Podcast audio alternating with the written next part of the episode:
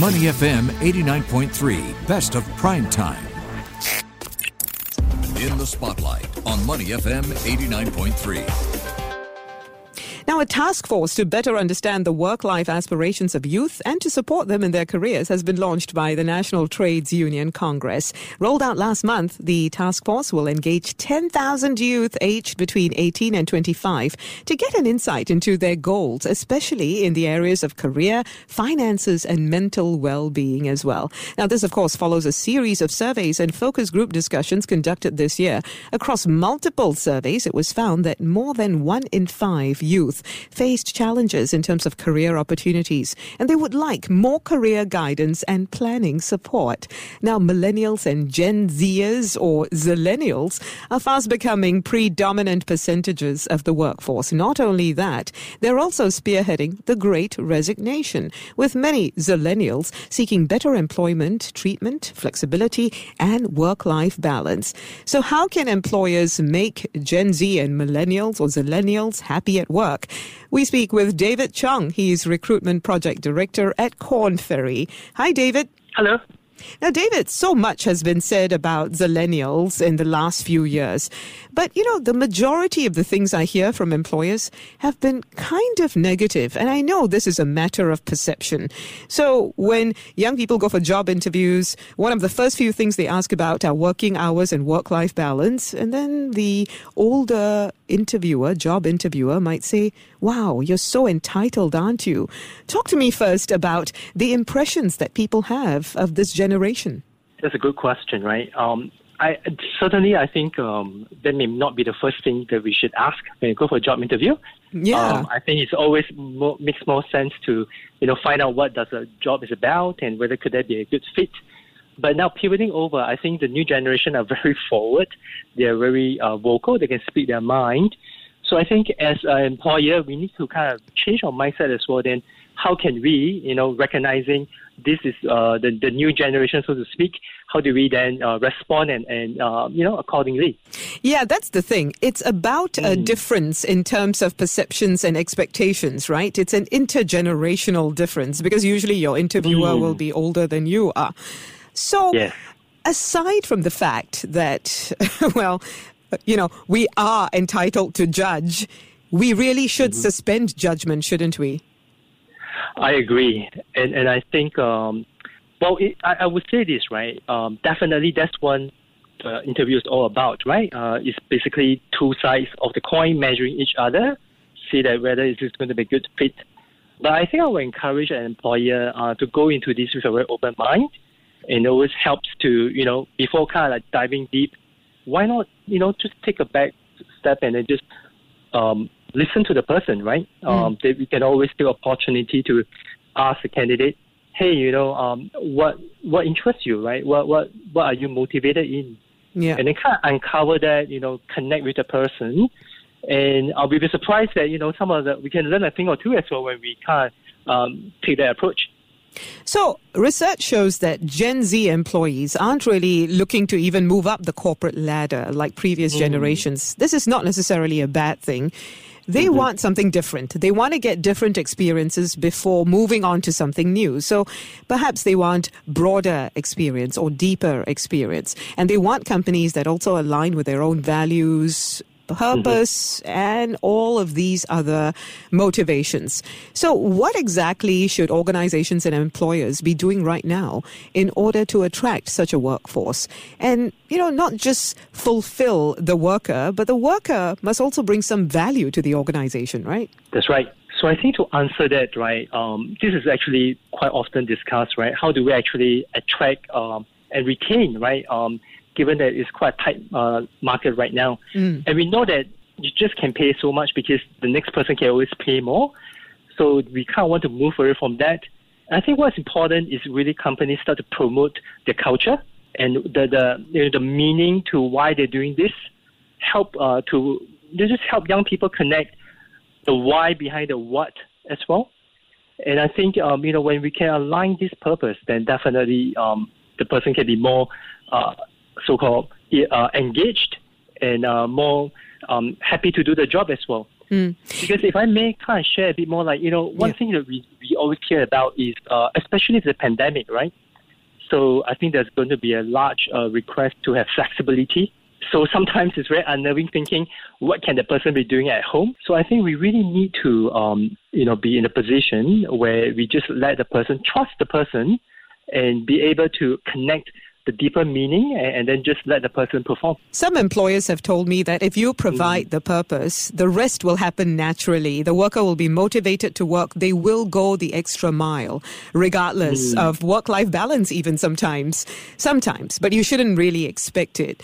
My mm. concern is about the employers who say, you know, I've given them so much, but I'm not getting mm. much in return. Some of them don't meet deadlines even. So, mm. really, how far am I expected to go to make the employee happy? When is the employee going to start making me happy? I mean, that, that is always, uh, as I mentioned earlier, right? There's always two sides to the coin, right? Yeah, exactly. I, I, find that, I find that when employers speak like that, I mean, they also feel that they're entitled to somebody's contribution then, right? So I think to, to kind of um, set matter, set the record straight, right? I, I think is ongoing basis uh, is very important to be clear on expectations. Um, what I mean by that is for the manager, you know, um, doing a one-on-one with a team member to discuss what, what matters, what's important, what the outcomes are, right?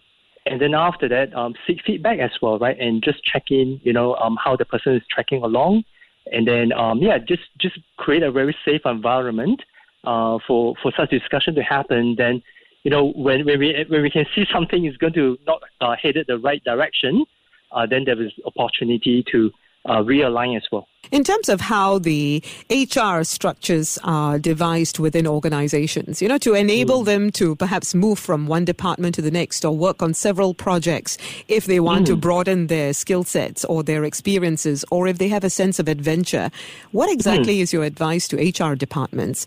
How can you make all of that more seamless and easier for such workers to keep them interested? Great question, right? Because we look at the traditional organization, it's quite silo, right? You're in finance, you're marketing, yeah. you're in operations. I, I think what uh, will help um, is have a very robust mentorship, right?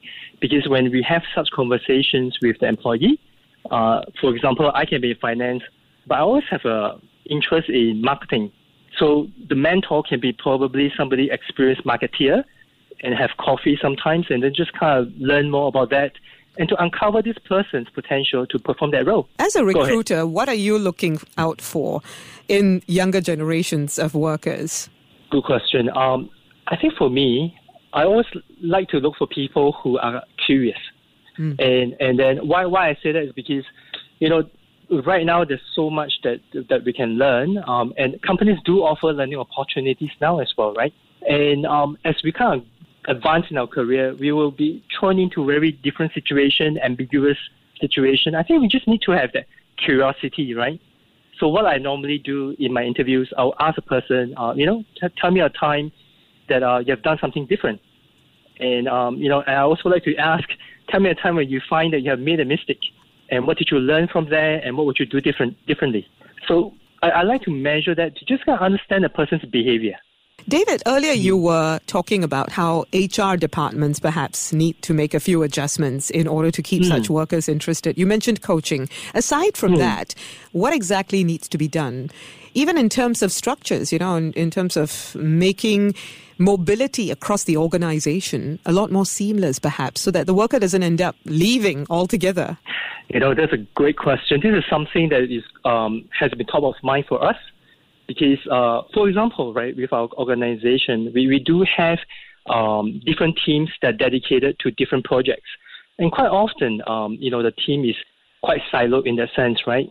So I think what we are doing different now is that we're able to gather, uh, for example, the account leaders. We do identify who are the high potential within our team, and then then we give them stretch projects and, and cross mentorship. For example, uh, if if I identify high potential in my team, the mentor can very very well be another director in another country. So they have such uh, discussions, and you know, to kind of like make each other uncomfortable, right? Because we know that when we have such uncomfortable position, that's where we really grow. Yeah, it's more than just having a chat over coffee, which is important too, which is something you mentioned earlier as well. And making mm. that transfer process a lot faster too. I've heard mm. of organizations that say, oh no, it's going to take you three to six months to get a transfer to another department.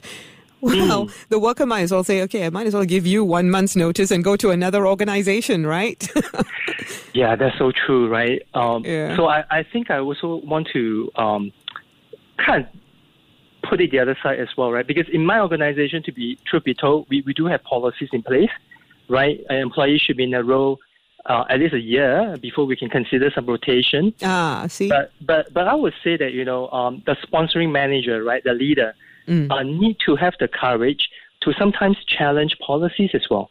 Uh, I'll give you a very, very specific example. I mean, if mm. I know someone who, due to personal situation, has to relocate to another country, though this person has been with me less than a year, I'll, I'll need to raise my hand and say that, hey, this is the situation and this is why we need to accommodate right? Otherwise, we're going to lose talent to the competitor as well. Yeah, that is true. There's a business case for doing all of mm. these things.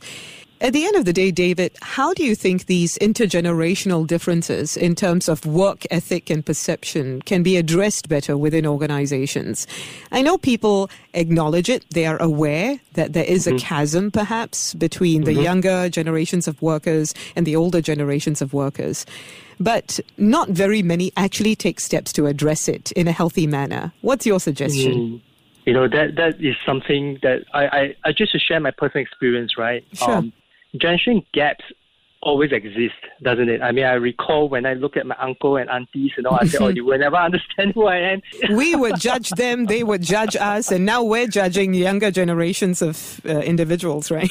Yeah. It's so a vicious I, circle, I tell you. correct, correct. So I think one thing uh, to kind of gel everything together, right, is, is really to have that humility right? I think when I remember when we, when we were young, right, we, we need to be humble to kind of listen to the to our uh, so-called seniors, take their knowledge and guidance, and then after that, you know, just kind of uh, acknowledge what is given as advice and, and see whether it's relevant. And then now we're in a position where we get to guide uh, the other generation. We, we need to also, of course, uh, you know, provide guidance. The guardrails are there, but also provide enough room for them to experiment. Because if not, then how, how do we really have innovation as well, right? So I think you touched on something that's very important. Um, when we judge others, guess what? We are judging ourselves, and we, you know, we are opening to that as well, right? So I think it's very important to build trust across generations, if you will. And I find that you know sometimes uh, there are the certainly certain things that are always golden.